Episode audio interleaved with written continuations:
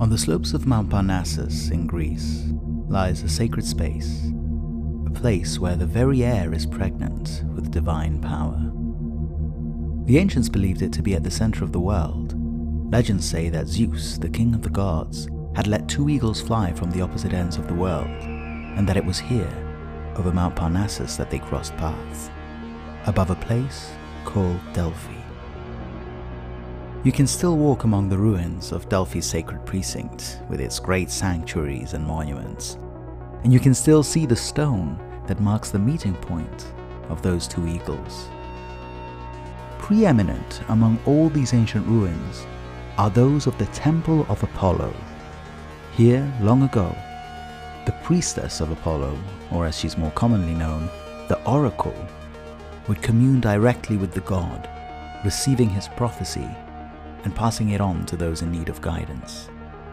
If divine wisdom had a home, this was it. Kings and generals and senators and philosophers would travel to the oracle at Delphi from all over the world, not just Greece, but Rome, Africa, Turkey, and further, Persia, Babylon, even India, to seek the god's counsel. And as they approached the temple, they might look up at the entrance, upheld by massive columns, and on one of the columns, they would see three instructions carved into the marble and said to come directly from the lips of Apollo himself.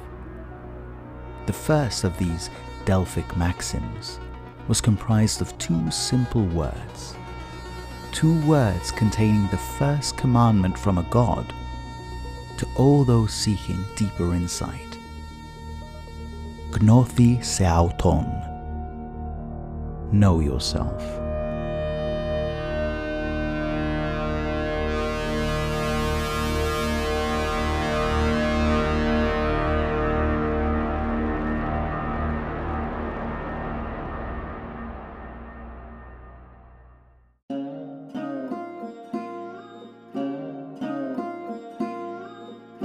Hello, human. Welcome to Wise Hypocrites Guide to Everything, a podcast about the 10 questions of human existence. I'm Patrick Daniel, a banking lawyer who quit his career to study philosophy, and as a result, unwisely believes himself wise.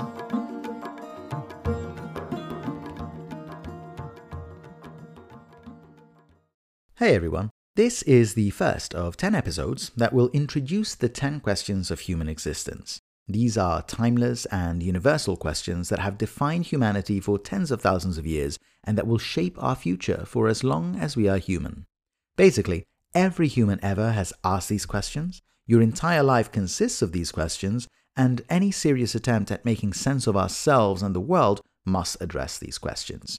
If you want a fuller introduction to this concept and what engaging with the 10 questions can actually do for you, please check out episode 0, which is the starting point for this series, kind of like uh, a, a TV show's pilot.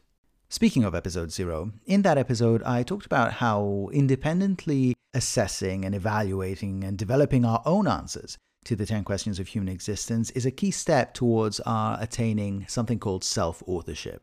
And self authorship is a bit of a tricky concept because it's not very clear to me if it should be described as an ability or a tendency or an aspiration. But in any event, it's what you have when you autonomously direct your life and your actions in accordance with your own values and ideals and goals and etc. etc.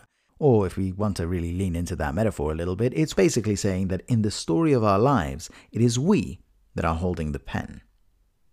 Now, let's assume for a moment that self authorship is possible, right? And I say let's assume it because I think it warrants a full argument for why it is possible, but this is not the time or place. There's all sorts of questions there. Free will, it's, it's a tricky topic. But let's assume for now that self authorship is possible.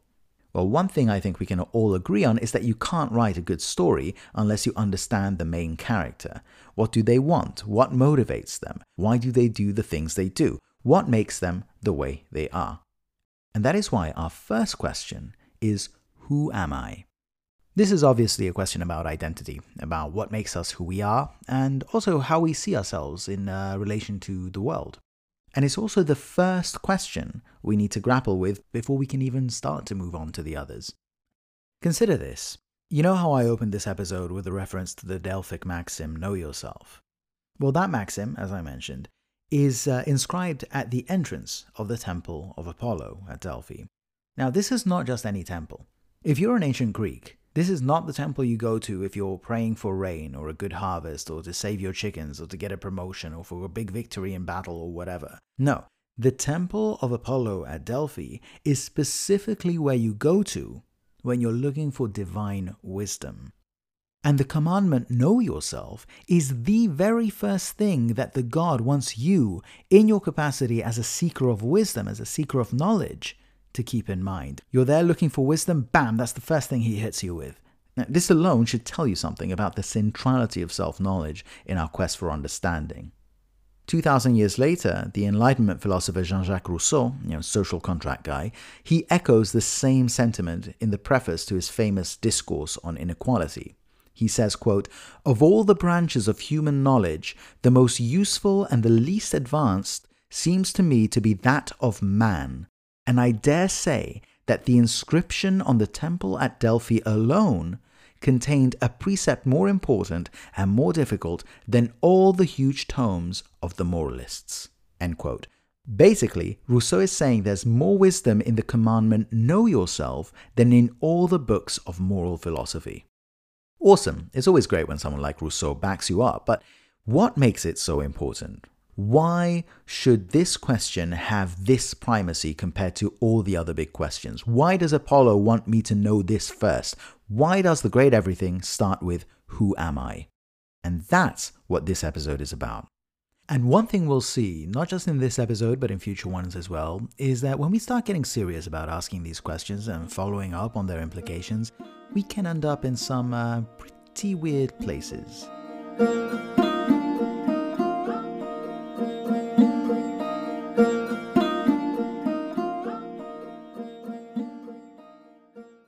Who am I? What does it mean, this question? Who am I? Let's look into it. Let's start with something practical, in fact, obvious. You all know the cliche, right? The college kid or the midlife crisis guy. They go off into the wilderness to find themselves, right? Heavy air quotes implied. What do we understand that to mean, this uh, finding themselves? I guess we have this intuition, this feeling, really, that each of us has a purpose, something that we're meant to do, and that it's ultimately our job to figure out what that purpose is. And to find this purpose, we need to figure out what we want, what we really care about, the core of who we really are, stripped of all the bullshit of modern civilization and our families and our dogs and our comic books and I don't know, whatever it is that surrounds us in our day to day lives. And once we actually find that core, now we know what we want to do with our lives. And so we return from Thailand and we open a bakery. It's a cliche. It's a cliche, right? But like a lot of cliches, there's some truth to it. As self authors or aspiring self authors, we need to have a strong sense of our own identity so that we can make the kinds of choices that are good for us. Right? It's like buying shoes. If you want to buy the right ones, you need to know your size. It's a matter of fit what kind of life, what kind of job, what kind of career, what kind of partner, what kind of whatever is the right fit for us. So, on this view, following Apollo's advice there in Delphi and knowing ourselves means identifying your values, your preferences, your priorities, your beliefs, your tastes, and understanding why you value those things. You know, it's not enough to say, I just like chocolate, or I like Thai food, or I like prog rock. You actually have to understand what it is about you that makes you value those things. And the idea is that this kind of self knowledge can help you make better decisions and act in ways that are the right fit for you. I'm always reminded when I think of this of that film, Citizen Kane. I mean, you know, that film. It's only the greatest film of all time, or at least one of the greatest ones. And if you've never seen Citizen Kane, you have to see Citizen Kane. For those of you who haven't, who might not remember, there's this media mogul, Charles Foster Kane, who's incredibly rich, but he ends up old and full of regrets, having spent his whole life amassing a fortune, but without realizing that what he really longed for was a simple and more innocent life. This guy has spent his whole life chasing a dream that wasn't even his. And when he's dying, with his last breath, he calls out a name Rosebud. And for the whole movie, everyone, executors, people who barely knew him, are trying to figure out who this Rosebud is. Is this a new heiress that nobody had ever heard of? Is this someone who's meant to inherit part of Kane's fortune? But it turns out that Rosebud is none other than the name of Charles Foster Kane's childhood sled. As he was there, dying, all sad and alone in this fantastical mansion, his final thought is to the last time he can remember ever being happy as a child sliding around on the snow with his sled Rosebud. So Citizen Kane is suggesting that the wrong answer to the question, Who am I? can result in a mismatch between what you pursue in life and what you actually value. Or, in other words, a mismatch between who you think you are and who you actually are. And maybe not to the dire extreme of Citizen Kane, I think we've all experienced that mismatch. You know, in my old job as a finance lawyer, I was negotiating multi billion dollar contracts, which sounds amazing. I even put on a voice for it, but the fact is, I was miserable. And not because the job itself was bad, but because it just wasn't the right fit. Back then, I didn't know something about myself that I know now, and that is that culture and philosophy matter to me a whole lot more than things like financial reward and the appearance of success the answer I was giving to the question, Who am I? was the wrong answer. And this general concept applies to everyday stuff as well, even when it comes to small fry issues, like ordering at the restaurant, which actually isn't a small fry issue, it's a sacred duty to do that well. Anyway, ordering at the restaurant. If it's not clear to you what your favorite flavor profiles are and which textures you happen to enjoy and why, there's a fair chance that you'll end up picking a dish that you don't like. Does that make sense? When you think about things in these terms, it turns out we're all asking, Who am I? thousands of times a day.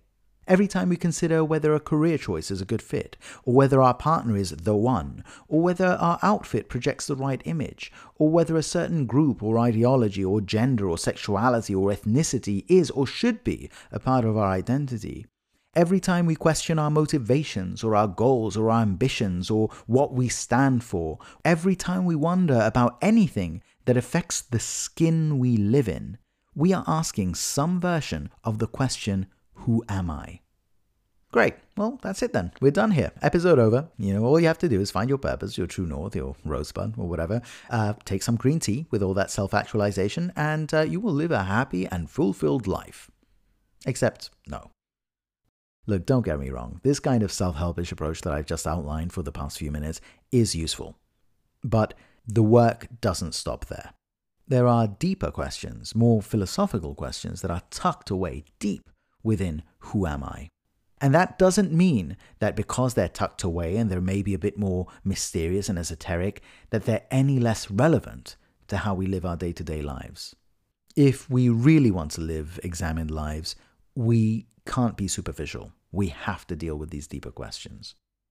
And one more conceptual reason that who am I should be the first question we grapple with is that you have to know yourself before you can know anything.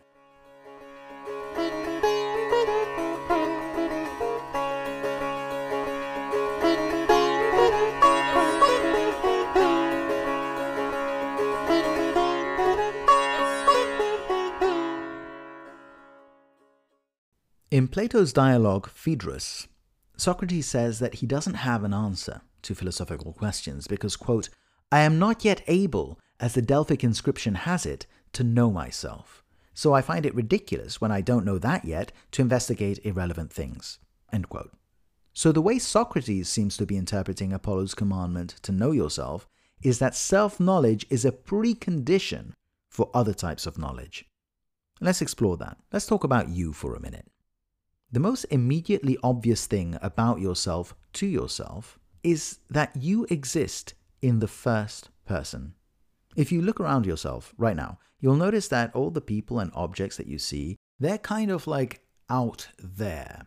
Whereas you are kind of like a feeling of meanness in here. And that feeling is located somewhere behind your eyes at the center of everything else. Now, you are at the center. All those other people and things, they're around you. Notice that. Everything is centered on you. Even if you stand up and you walk around, you still stay at the center of everything. It's almost as though the whole world was structured around you, which, I mean, isn't that an amazing coincidence? This is to say that you are first and foremost a center of experience, a point where subjective consciousness happens. And from that first person perspective, everything that happens happens around and in relation to you. And you'll notice that, try as you will, you can't switch from that perspective because you don't just have a point of view, you are a point of view. For all intents and purposes, you are the whole world from that point of view. Your whole universe, anything you can see, touch, feel, know, is the universe as filtered through a single unique instrument for experiencing that is you.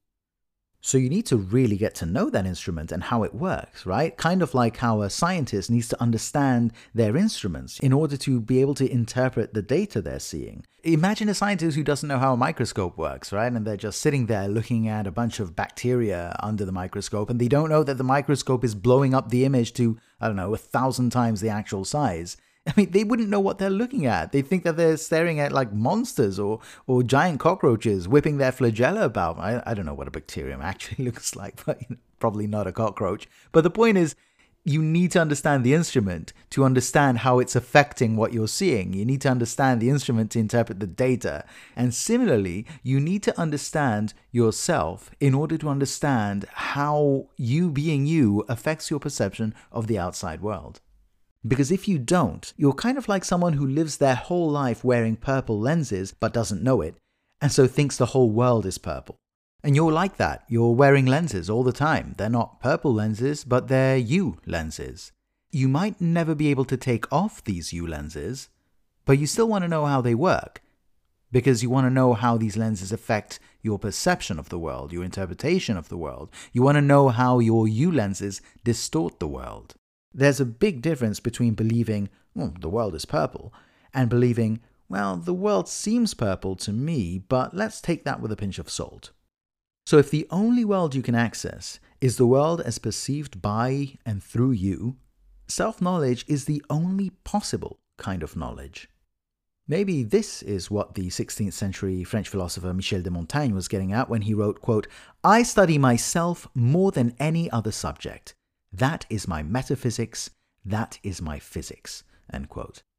Now, I don't think we should interpret this as Montaigne boasting. You know, he's not arrogantly saying that he's some super interesting topic of study as me.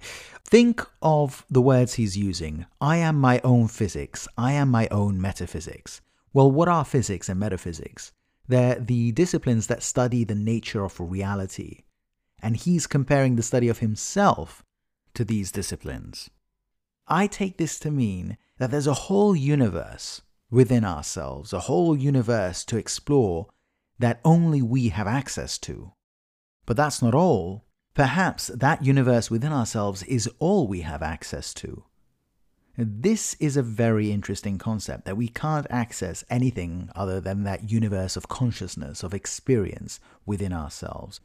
If we take this idea seriously, then we're back to the notion that to know the external world, we have to know ourselves first, because we are the tool, the instrument through which the external world gets perceived and interpreted and understood. So, what Montaigne seems to be saying here is that his understanding of reality itself flows through his understanding of himself. If Montaigne is right, what does it mean to know yourself in this sense? It means familiarizing yourself with your own consciousness, with the sensation of being from the inside of yourself. And there are many practical ways you can do this. Some forms of meditation are a great way to get started on this specific enterprise. On the more theoretical level, it means also grappling with the mystery of consciousness from a philosophical point of view, and why physical processes in the brain should give rise to all the subjective sensations of being. But it also means learning to recognize the structures of our own thinking, the concepts through which we understand and interpret the world, the cognitive and psychological mechanisms that underlie our experience, trying to understand our own impulses, our motivations, our biases, and our privilege, and why we act in certain ways, why we see the world in certain ways. So we're talking engaging a bit with psychology and philosophy of mind and so on.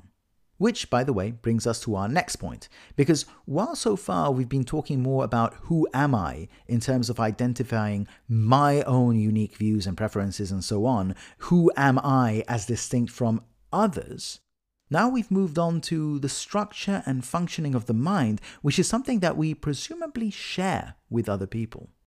So let's add another layer to this uh, self knowledge lasagna that we're putting together here.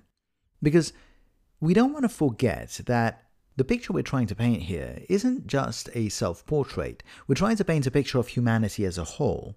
Maybe the question we really should be asking isn't who am I, but who are we? Montaigne wrote that, quote, each of us bears the whole stamp of the human condition. And this is a concept that is built upon by other philosophers, such as uh, Thomas Hobbes, state of nature guy, who tells us, and I paraphrase, that whoever looks into themselves and thinks about what they're doing when they think and have an opinion, or when they reason, or when they hope, and when they fear, etc., and on what grounds, they will get better knowledge about the thoughts and passions of other people on similar occasions.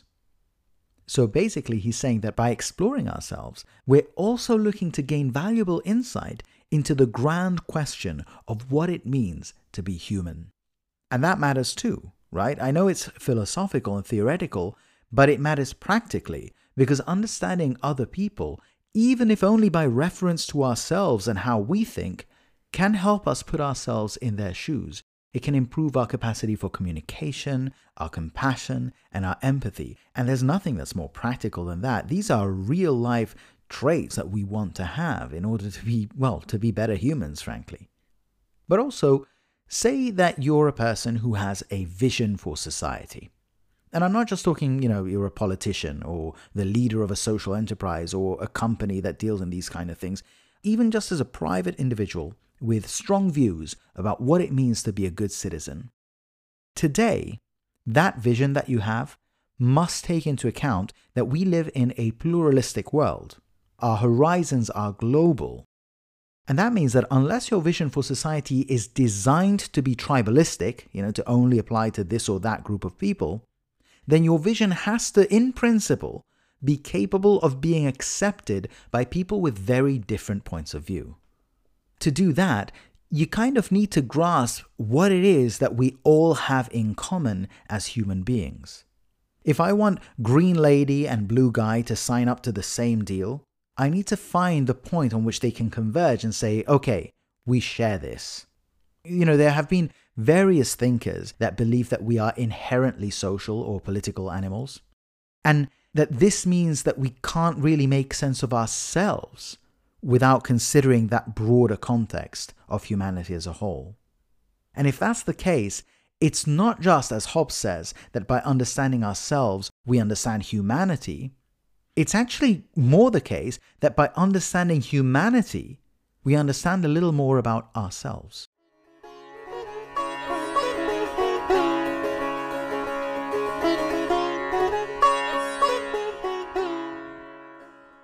Fine. So now we know that who am I is the fundamental question for figuring out our place in life, for understanding how we process data about the external world, and also for finding out what connects us all as human beings. Fantastic. Know yourself is really starting to look like great advice. But I want to close this episode on the flip side to all this. Because there's always a flip side, right? You know, we are, after all, philosophers, you and I. So let's look at the flip side. The problem is this Answers to the question, Who am I? tend to take the form of definitions. I am Patrick. I am a lawyer. This is how my mind works. This is what human nature is. This is who I am. You see the problem? And no, it's not that I'm special and unique and you can't define me, although in a way it kind of is. The way I phrase it is this we are never just one thing. Yet, these defining characteristics, these labels, can get us thinking that we are just one thing. And that can make us resistant to the parts of ourselves that don't strictly fit whatever label we've applied to ourselves. But there's an even bigger problem, very closely related, that I was alluding to, and that is the problem of change. Let me ask you are you the same person you were as a child? Or 10 years ago? Or even last year? Because I know I'm not. My appearance has changed, you know, all my hair has fallen out, many of my views have changed, I don't have the same priorities or preferences I used to have, etc. Right? We are all constantly changing, evolving moment to moment. There's um, this absolutely wonderful ancient Greek philosopher called Heraclitus. Heraclitus the Obscure is uh, what he's known as. And he talks about how everything flows, panta rhei in the ancient Greek. Uh, everything is in constant flux. And he has this rather famous aphorism that you can't step into the same river twice. The point here is that the waters flow. So by the time you've stepped into the river once, the river has changed. The river you stepped into is gone forever. And we're kind of like that too. If you think of it, literally 98% of your atoms changes from year to year. How's that for constant flux?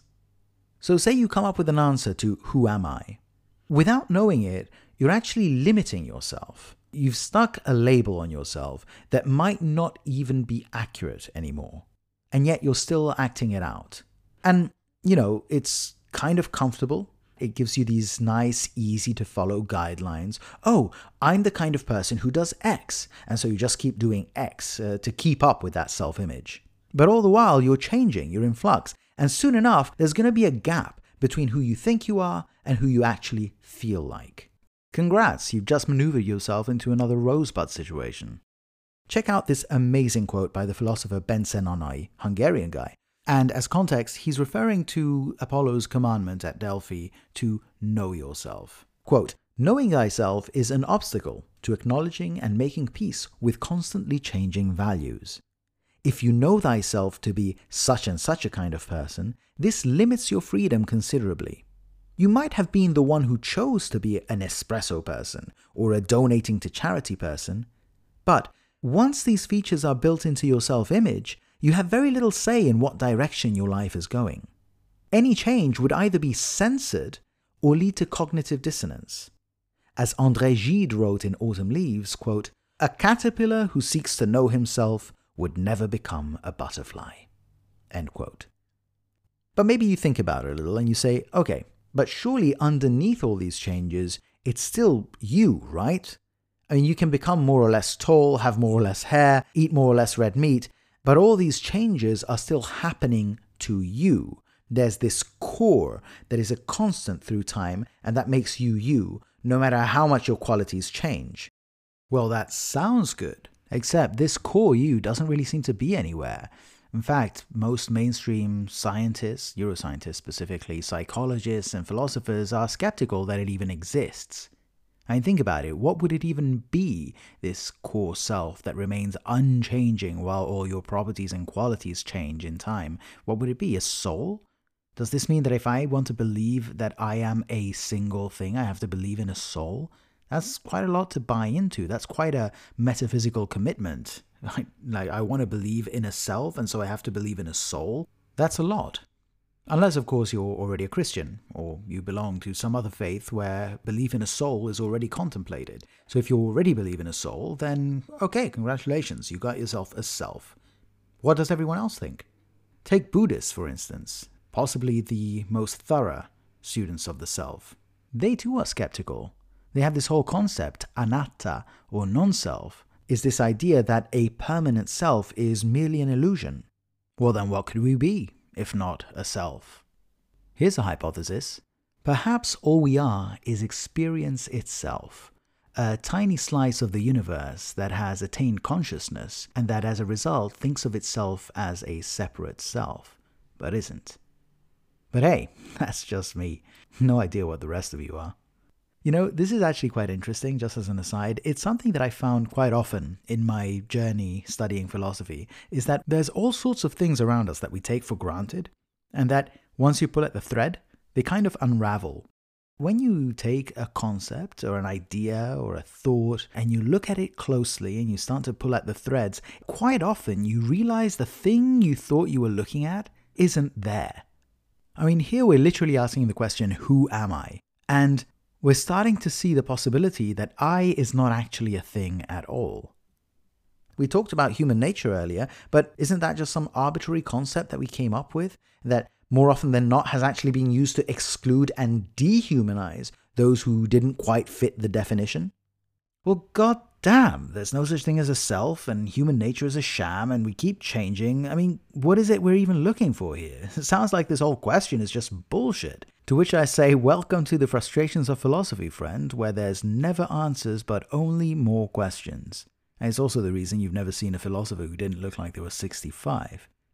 But all jokes aside, I know how you feel. I know how you feel, and so does anyone who's ever studied philosophy.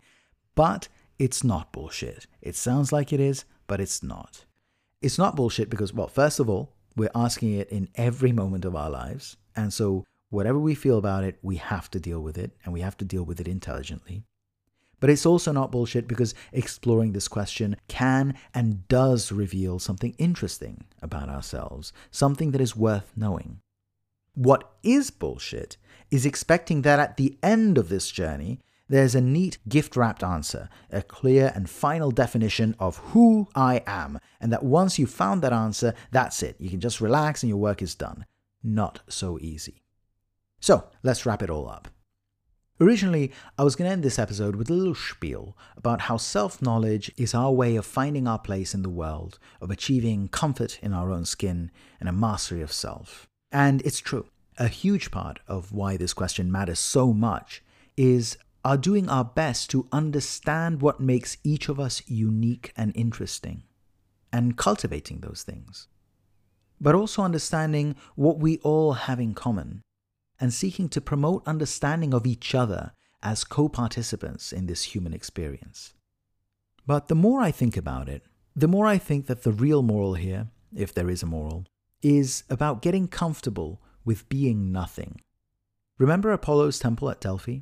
Well, Plato tells us a story that once upon a time, a friend of Socrates went to the oracle at Delphi to ask her, Is there any man wiser than Socrates? And the oracle said no. Now, Socrates was amazed by this. After all, you know, he spent his whole lifetime saying that he knows nothing, right? That's a famous thing Socrates says, that he knows nothing. And it's not just modesty, this is a big part of his philosophy that we cannot really know anything for certain, and that big philosophical questions usually don't yield answers, but just confusion. So Socrates is curious now, and he sets out to investigate what the oracle meant when she said, No man is wiser than Socrates. And at the end, he seems to settle with this Other people know nothing, but they don't know that they know nothing. Socrates, on the other hand, knows nothing, but he also knows that he knows nothing. And that's not nothing. So maybe this is what makes him wiser, or more precisely, less ignorant than others. So if we go along with Socrates' intuition, and we should always do that, the oracle, who, let's not forget, is the spokesperson for the god, is saying that the wisest man in the world knows nothing, but if you're seeking wisdom, you have to know yourself. Sounds like a paradox unless you put those two things together. And what you end up with sounds a little like this To know yourself is to know that there is nothing there to know. Okay, well, in that case, who am I? Maybe the answer is nothing, or rather, no thing. Not an object, not an entity with defined qualities, not a thing, but a process, an event, unfolding through time. Now, I realize this can sound scary and weird, but actually, it's kind of comforting. Because it means you can still say, I am a person who values this or who does that, but that's no longer a fixed definition. It's merely a statement of your present state of being. A little like saying, I'm feeling hungry, or sleepy, or sad, or joyful. None of these things defines you, they're just who you are in that moment. You don't have a sacred duty to live your life according to this or that definition or label, where any failure to do so is your failure to live up to your identity. Because your identity is not fixed, but like Heraclitus' river, fluid and undefinable. You're like a set of doors, open to endless possibilities, endless identities and experiences you can have and connections you can make. Because when you think about it, being nothing is a lot like being everything.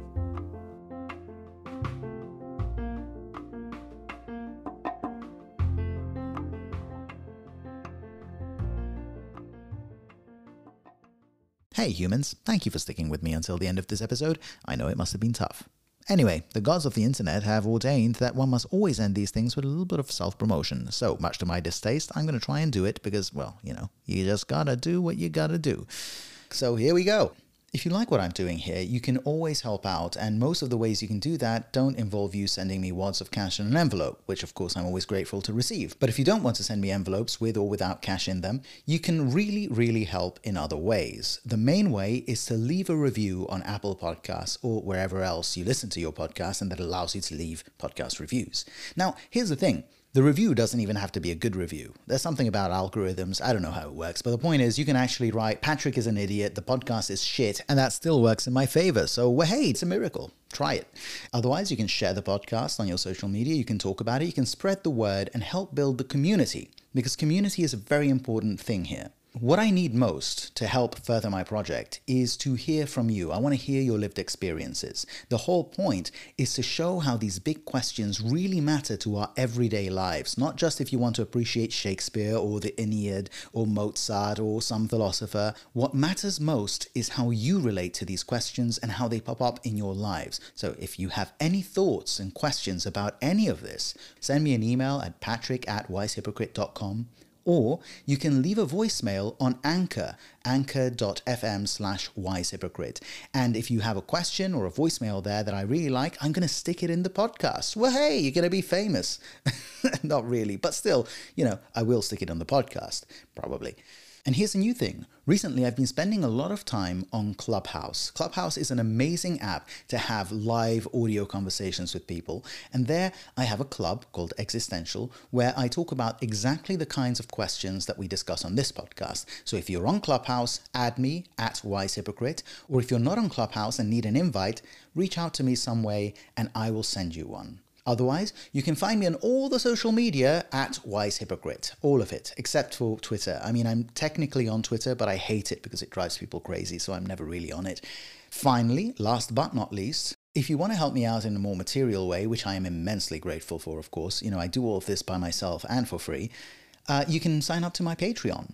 Wise Hypocrite, of course, and you can get access to all the bonus content, which for now is mainly clubhouse conversations that I record, my interviews with authors and philosophers and scientists there, but also just extra stuff and previews and promotions, and of course, my undying gratitude. You know, every little helps. As I say, this is completely free. But with a bit of extra income, I'm going to be able to hire a team to help with frequency so I can do more episodes and not be as slow as I am currently. I'm going to be able to get equipment so that the sound gets better. It's just going to be a better product. Eventually, I'm going to get to it out of my own pocket, so don't worry. But of course, if you want to chip in, I would really love it if you did. Otherwise, thank you so much for listening to all of this nonsense, and uh, I will catch you again very soon. Arrivederci.